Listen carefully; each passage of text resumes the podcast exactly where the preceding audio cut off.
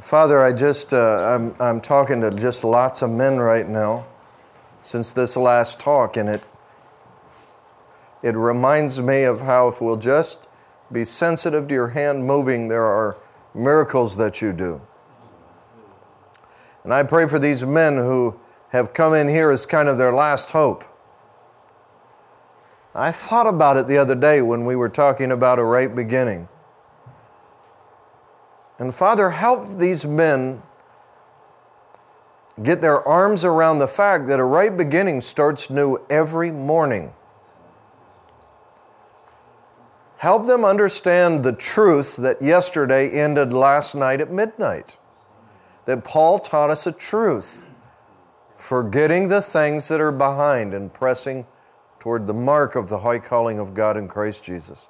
And yet, Lord, I hate the nights because it seems like, Father, that it is in the nights that Satan works.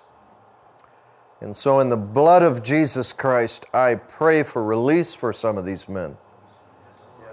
I pray that you would drive his demons away, that you would let the, the bondage and the chains of darkness be broken, so that, Father, some men could walk in the truth and know that the truth truly sets us free.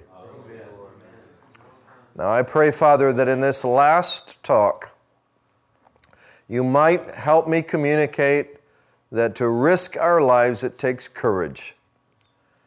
So I pray that in these simple thoughts and one story, we might remember the life of one dear man that I got to know who changed my life forever.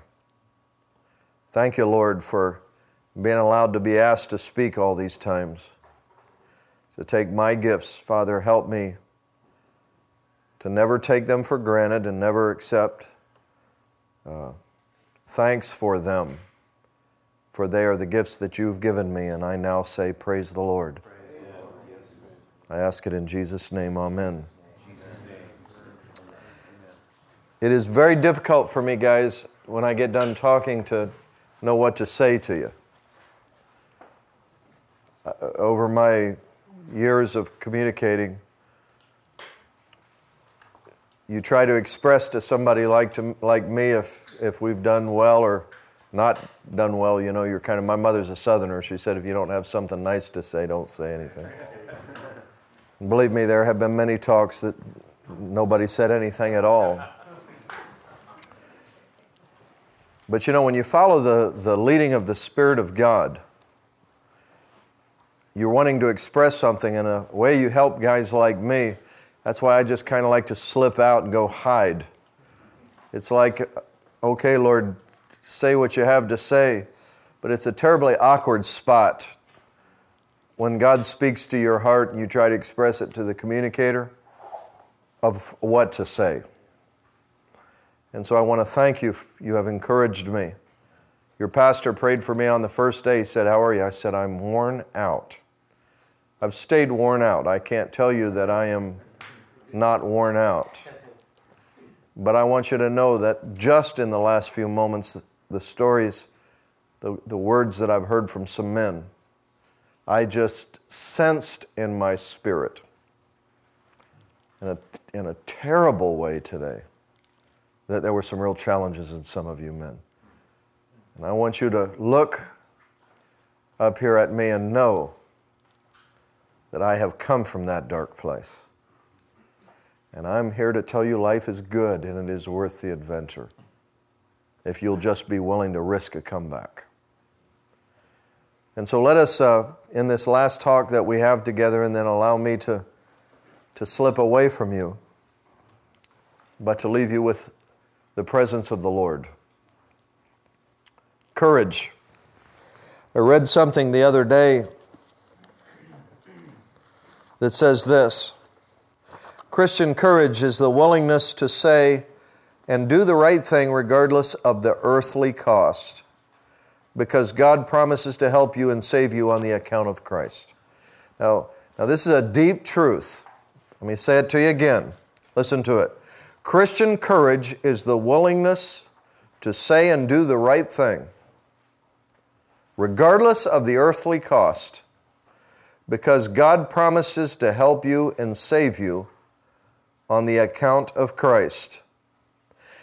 An act takes courage if it will likely be painful. The pain may be physical, as in war or rescue operations, or the pain may be mental, as in confrontation and controversy. Christian courage is the willingness to say and do the right thing, regardless of the earthly cost. I want you to open your Bible with me to Matthew chapter 24.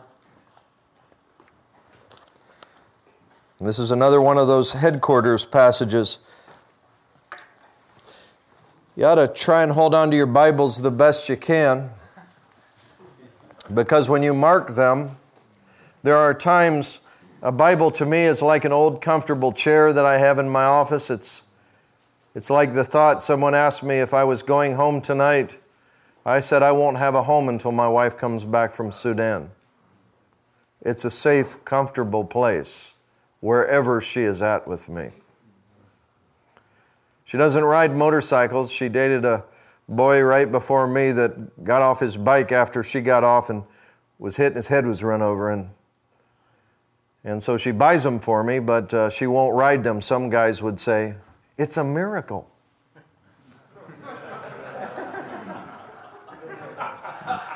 Some of you will get that tomorrow morning.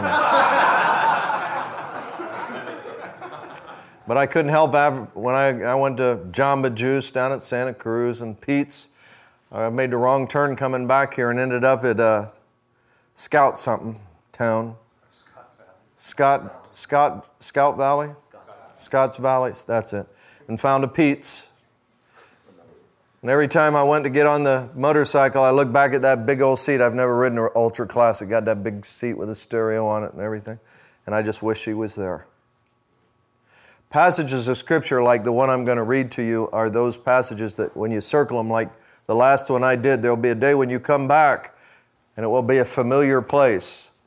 I date passages in the Scripture so that I remember that over a lifetime I have three or four Bibles that I've preached with over my lifetime, and they're worn and the binders are broken and, and the gold has gone off the side and and they will almost open to these passages. I've visited them so many times. This is one of those passages when you are a Christian in a place like San Francisco or Miami. The ninth verse, the 24th chapter of the Gospel of Matthew, the scripture says, Then you will be handed over to be persecuted and put to death, and you will be hated by all nations because of me. Need to remember that passage because our world's spinning more and more in that direction. You will be persecuted, you will be hated, you will be put to death because of me. Christian courage is the willingness to say and to do the right thing, regardless of the earthly cost. There are one, two, three, four, five, six, seven, eight simple truths. I'm just going to speak them You can jot them down, but when it comes to a time when you say it's just too hard, you need to remember this. How do you risk and stay on the side of courage? Because you are being forgiven and you have been made righteous. You have been forgiven and you have been made righteous. The wicked flee when no one pursues, but the righteous are bold as a lion. Proverbs 28 and verse 1. Because we are men tonight that have been forgiven and been made righteous, our courage needs to be as bold as a lion. Greater is he that is in us than he that is in this world. But sometimes we are not men that stand straight and tall. And I believe if we are have the courage that we need to reach a 6.6 billion people earth, remember, you have been forgiven and you have been made righteous. Number two, because you are trusting God and hoping in Him. You're trusting God and hoping in Him. The scripture says, Be strong and let your heart take courage, all you who hope in the Lord. Psalm 31 24. Our hope is not in the things that we hold with our hands. Our hope is not in, you know, today I received a, a appraisal on my house in Atlanta. I have a, a price tag on it. You know, you really don't know, you just kind of give it a stab. Franklin Graham said to me the other day, he said, You need to get an appraisal. When someone looks at your house, you ought to, you ought to have their uh, official appraisal that said, This is what this house is worth. I didn't think of that. So I called the fella and I said, uh, called my real estate man, what do you think? He said, I think that's a great idea. So I hired the guy 450 bucks, PayPal. When he sent it today, it popped up this morning early. I looked at it. I didn't want to open it. I was afraid of what it might say, that my house wasn't worth it. And I prayed over it. It's all I have. Opened it up, and it was a praise for more than I'm asking. I thought I'd up the ante. I want to say something to you tonight. When you look at what you face and you pray and you hope, you're hoping in the right thing because you're trusting in God, not something else. Third, You take courage because you are being filled with the Spirit of God, being filled with the Spirit of God. They were all filled with the Holy Spirit and began to speak the word of God with boldness. Acts 4:31. Listen, we live in a world today and in a generation when we need to speak the truth with boldness, kindness, not arrogancy, but boldness. People are going to die and spend eternity in a place created for Satan and his angels, a place that God said burns with fire. It ought to break our hearts. We ought to stand in the way and wave our arms with our kindness and our compassion and our care. No one ought to outlove the mission district more than Cornerstone Church. The Bible says in 1 Corinthians 5 it is the mercy of God that leads men to repentance, not the judgment of God. Number four, we need to risk courage because God promises to be with us. Have I not commanded you, be strong and courageous? Do not tremble or be dismayed, for the Lord your God is with you wherever you go. Joshua 1 9. How is it that so often I feel so alone? In a few moments, Felix has taken me to the airport. It's a good thing. You know, when I get done speaking, that's when I feel the most alone, even in the midst of a crowd. Spent, alone, defeated foolish? You know, when Paul said it was the God has chosen the foolishness of preaching to confound the wise and bring many to repentance, I feel foolish. But it's the Spirit of God that speaks truth. You can be sitting out there someplace, and all of a sudden I say something, and someone say, you look around and say, You told on me. No, the Spirit of God wanted to say something to you. God promises to be with you. The next thought you got to take Christian courage, knowing that the one with you is greater than the adversary. The one that is with you is greater than the adversary. Be strong and courageous, for the one with us is greater than the one with him. With him is only an arm of flesh, but with us, the Lord our God is here to help us and fight our battles. Second Chronicles 32 and verse 7. His arm is only an arm of flesh, it cannot defeat us. The one that is with us is greater than the adversary. Next, Christian courage comes from being sure that God is sovereign over the battles we face. God is sovereign over the battles that we face. Be strong and let us show ourselves courageous for the sake of our people and for the cities of our God. And may the Lord do what is good in his sight. 2 Samuel chapter 10 and verse 12. San Francisco is not the adversary's city, it is the city of God. It's just in the wrong hands. We've got to believe that. God has never worked through a multitude. It is not all the churches that will change the city, it is always a handful. Even the two or the three, He promises to be in our midst.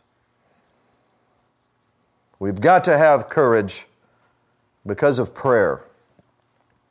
The Bible says, On the day I called, you answered me. You made me bold with strength in my soul.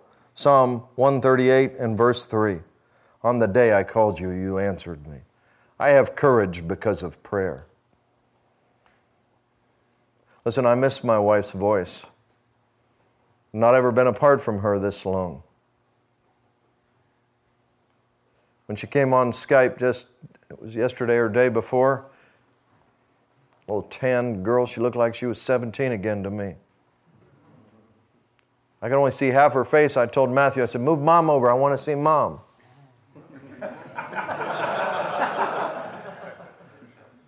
She slid over and had that big voice. I want to say something to you. You can never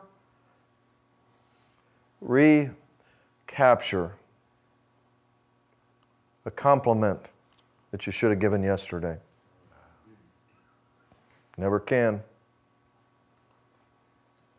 I want her always to, to know and hear me say, move, move over, I need to see mom. My words were, I said, You look 17 again. I saw that little smile that I saw on that girl's face, not at the first date. You know, first dates don't count, second dates. I had plenty first dates. Didn't make it to the second date. You know, those of you, how many of you are raising girls? Let me tell you, the Nowery has the big six to make it to the second date. You want to hear what it is? And don't think it's not true. My boys are big old stud football players.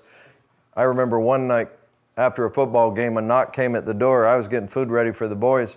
I opened the door and there were three cheerleaders standing out there. I said, Can I help you? and they said, Mr. Nowery, could we speak to you? I said, Sure, come in. These little cute cheerleaders there from Atlanta. And they sat down. I said, What can I do for you? And uh, this little girl said, and they were very serious Mr. Nowery, I know the boys will be here in just a second, but Clint and Matt tell us that to get to a second date, we've got to answer the big six. but they won't tell us what it is. Would you tell us?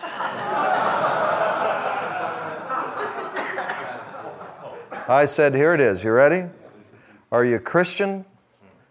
Do you tithe? Do you hunt, camp, and fish, and are you willing to be a missionary?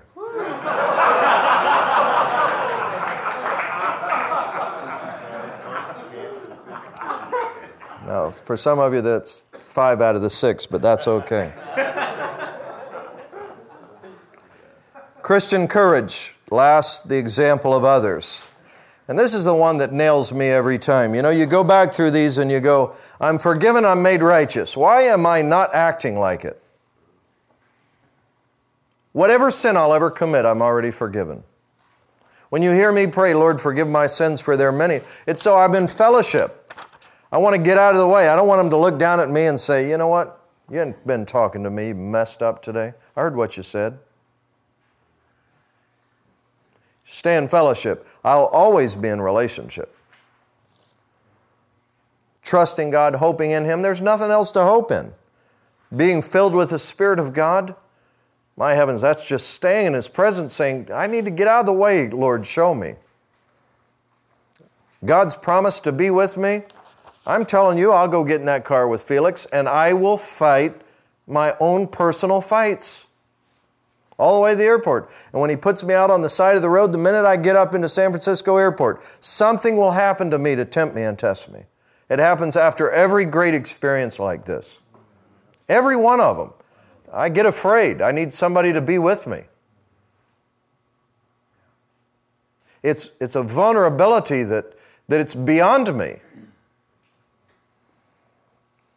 Courage because I know that the one that is, that is in us is greater than the adversary. Courage being sure that God is sovereign over the battles. Courage through prayer. But this is the one that always nails me courage because I have the example of others.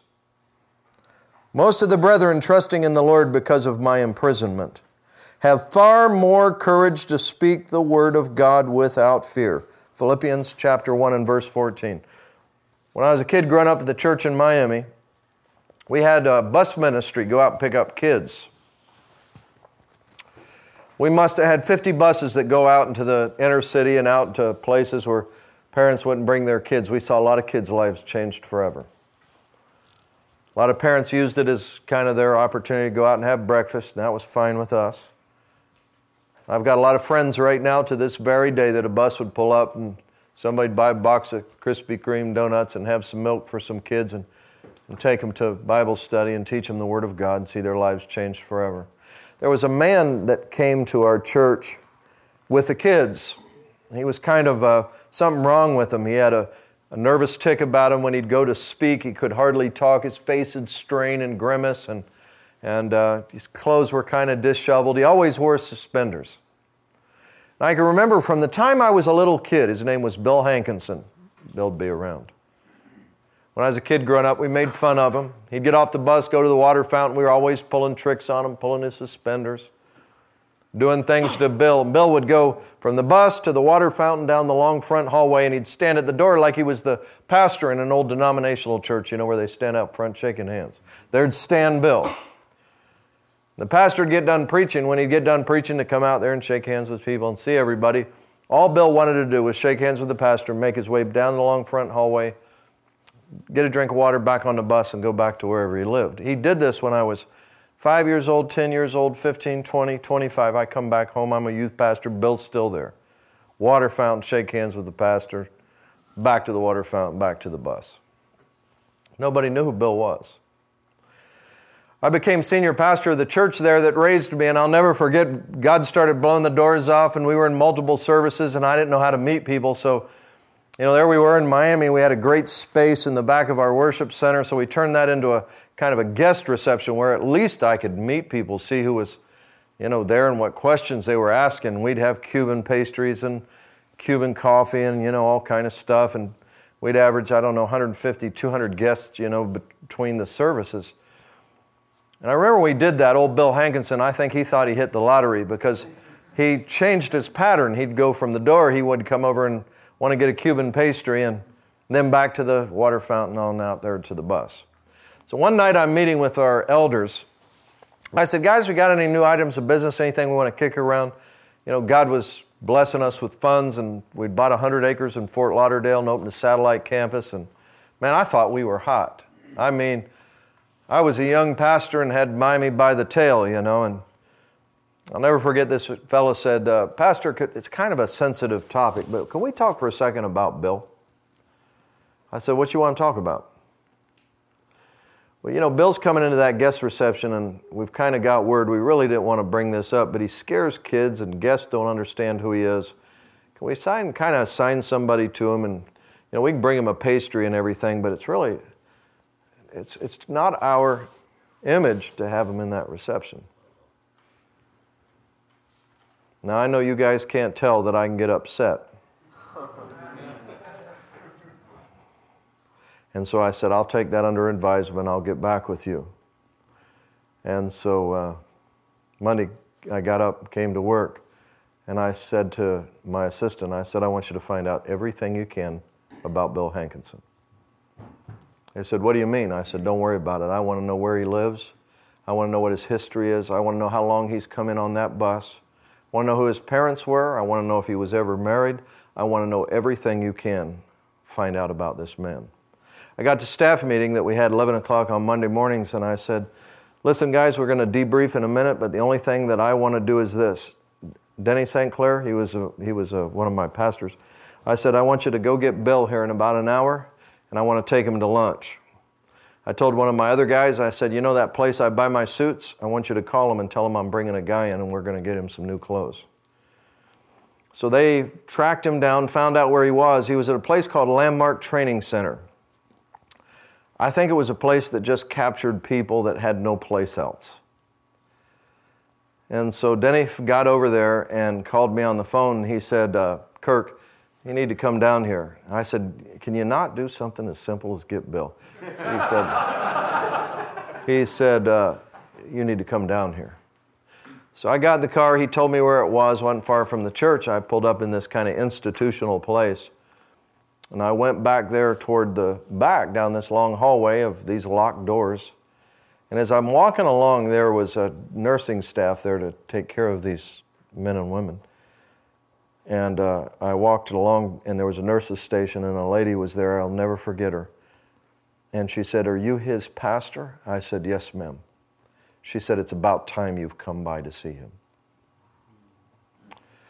And so I get to this door, and there was a room not as big as a closet, and then there was just a metal cot and some books and things that were there. And Bill was sitting there in his boxer shorts and his old man t shirt, and he was, you know, nervous, and so he was doing like this, you know, and he couldn't talk. And I asked everybody to go out, and I sat down next to him. I said, Bill, I've watched you since I was a little boy. Am I your pastor? His face stretched, you know, and he said, Yes, sir He was an old man my father's age, older maybe. I said, Bill, I said, I want to take you to lunch today. I want to buy you something. I need you to trust me. Would you go with me? And he looked at me and he said, in his struggling way, only with you.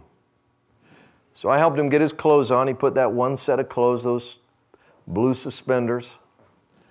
We went to Don Shula's uh, uh, cafe there in Miami Lakes by uh, the church while we're having lunch, the guys got ready over at the, all my staff now wanted in on this deal. So they're, they're all over at the men's store, you know, and, and I said, Bill, come here. I said, I want to do something for you.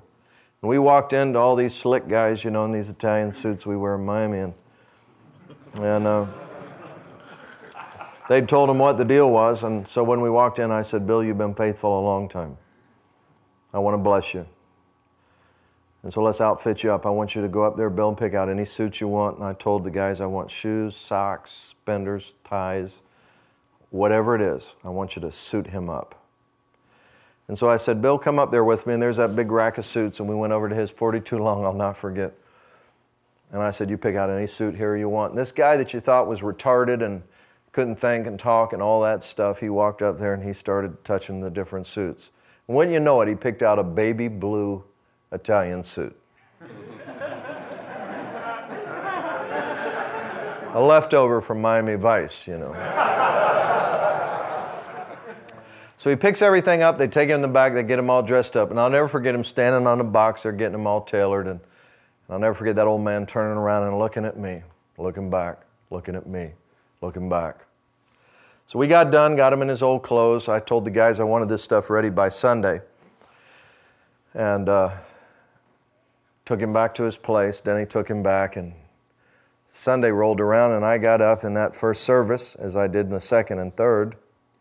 I said, uh, It's come to my attention a week ago. One of my leaders said to me that there's a man here, Bill Hankinson, that has uh, been upsetting the guests and the kids. I said, Now, this is a family meeting. You're welcome to leave if you're not a family member, uh, but you may want to stay. I said, um, I've checked on Bill Hankinson. He's been coming to this church since 1954. The best we can tell is we've tracked back, he's never missed a Sunday unless there's been a hurricane or we didn't have business. Climbs on a bus, goes to the water fountain, comes to the door, shakes the hand with the only two senior pastors that have ever served this church, the man that led me to Christ and me. And so, in the third service today, if some of you would like to stick around, I said, I'm going to appoint my new personal assistant on Sundays, Mr. Bill Hankinson, and we're going to give him a gift that I think for the rest of your life you'll remember. Well, by the third service, people had gone to get something to eat and they'd come back, and there were people hanging out of the rafters. and I had my guys bring that baby blue suit and those wingtip shoes, all that stuff on the platform. And I called Bill Hankinson up there and I said, Bill, you've been more faithful than any of us. We presented him that suit. I made him my personal assistant. I said, When you get off that bus, you come to me and you just stay with me. I said, When I preach, you sit there on the front row. In fact, you can be in charge of that guest reception bill if you want to. he sat there and he was nervous and his neck stretched and his hand went. For the next six years, got off that bus and he came to my side. It didn't matter if I had a big meeting or I was leading somebody to Christ, there sat Bill. Never said a word. It was a Sunday morning six years later. Was the beginning of March. I remember it like it was tonight. That Sunday morning, Bill wasn't there. After the first service, I went to Denny St. Clair. I said, You get over there and see what's happened to Bill. Toward the end of the second service, Angel De Leon, a kid I'd led to Christ, was my singles pastor. And Denny came in and stood against the back wall, and I looked on their face, and I knew what happened. I finished the third service, and they were waiting on with me, waiting on me with the car. We went over to the landmark center, and we walked down that hall, and that same nurse was standing there. This time, she was crying, and she said, "I want to show you something." I walked in that room, that same metal cot, and those shelves of small books. Been there since 1954. She reached over and had a sheet pulled up on his neck, like this, sitting on his back, like he'd already been made ready for a funeral. And she pulled the sheet back, and there laid Bill in that baby blue suit with those suspenders and that tie that he left tied, and his shoes on. And she turned and she looked at me and she said, Six years ago, when you gave him that suit every Saturday night, he'd put it on. He'd lay down in that bed and he wouldn't move, looking forward to coming to church on Sunday morning. I sat down next to him and asked if I could be alone, and I started going through some of the stuff that was on his shelf while he was there. We were waiting on a coroner to come, and I reached in and I said, There's a picture album. When I went to pull it out, it was heavy. And when I pulled it off the shelf, I heard metal inside, and when I opened it up on the front page, here was an article about his mom and dad. They'd been dead a long time, his only child. I turned to the next page, and it was a article about Pearl Harbor, the USS Arizona. I turned to the next page. Mr. Bill Hankinson had been awarded the Congressional Medal of Honor. Saved dozens of men from that burning ship that day. Bomb had exploded and put a fragment in his head. and He had a plate. But he stood his post his mom and dad died, nobody knew what to do with him. The government put him in the Landmark Training Center, and he stayed in that room. And the only time he ever left was when that yellow church bus came by and picked him up with those kids, and he'd reach up and they'd say he'd hold on to that rail, always sitting in the front seat, going to that water fountain to stand by the door to shake the pastor's hand, and then later to follow me around. The example of others Courage sometimes has to find something to hold on to. I did his funeral and no one was there. The uh, military sent folks by to shoot the guns and fold the flag, but there was nobody to hand it to. I have flag's in my house today. Reminds me of Bill Hankinson. And so when I think of the things that stop men I would simply say that as I've come to you, that you have to risk your heart, your leadership, your vision. You have to risk restoration, getting up off the ground and doing it again. And to risk a life that's worthy of following the Lord Jesus Christ, you've got to risk courage. Courage is being willing to be responsible and sacrifice no matter what the earthly cost. Sacrifice is giving up something you love for something you love more. As I go out of here tonight, let me remind you what I started with. I trust myself less, I trust the Lord more. I believe we ought to add value to people. The Bible says that they knew that the disciples were the disciples because of the love they had for one another and the people they served. There is only one way to reach San Francisco and Miami. that there be nothing compared to your love for one another and for people that sometimes just aren't easy to love. That's why Jesus said, You got to turn the other cheek. How many times, Lord? 70 times 7. You will have to forgive them. Because it was in his weakness he was made strong. It was in that beating that he took our sins. He did not mock them, he did not curse them, he did not exercise his godly omnipotence. He died the death of the cross. But three days later, he rose from the dead and he said, Listen, fellows, why are you standing gazing up here into heaven? You go into all the world, you preach the gospel, you baptize the believers, you teach them what I taught you. And remember, I will be with you always, even to the end of this age. Risk. You got one shot at this life. As Kenny Chesney says, you blink and it's gone. Father, thank you for allowing me to teach. Thank you for these men, for this church, for their friendship to me. I pray for San Francisco tonight. I pray, Father, for the day that the Spirit of God would be released in such a way that a revival would take place and people would see a city that is godless come to know you.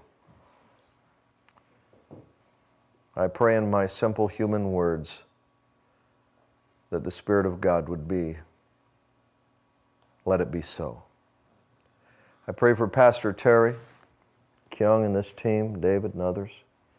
This worship team that I see so faithfully lead us into the presence of God. I pray for all the people that these men represent the, women, the wives and the children and the family members, I pray, Father, for their legacies. And I pray, as the psalmist says, that when we take our last breath, that someone will write on our gravestone, I am satisfied because I have fought a good fight and I have kept the faith. I pray this in Jesus' name. Amen.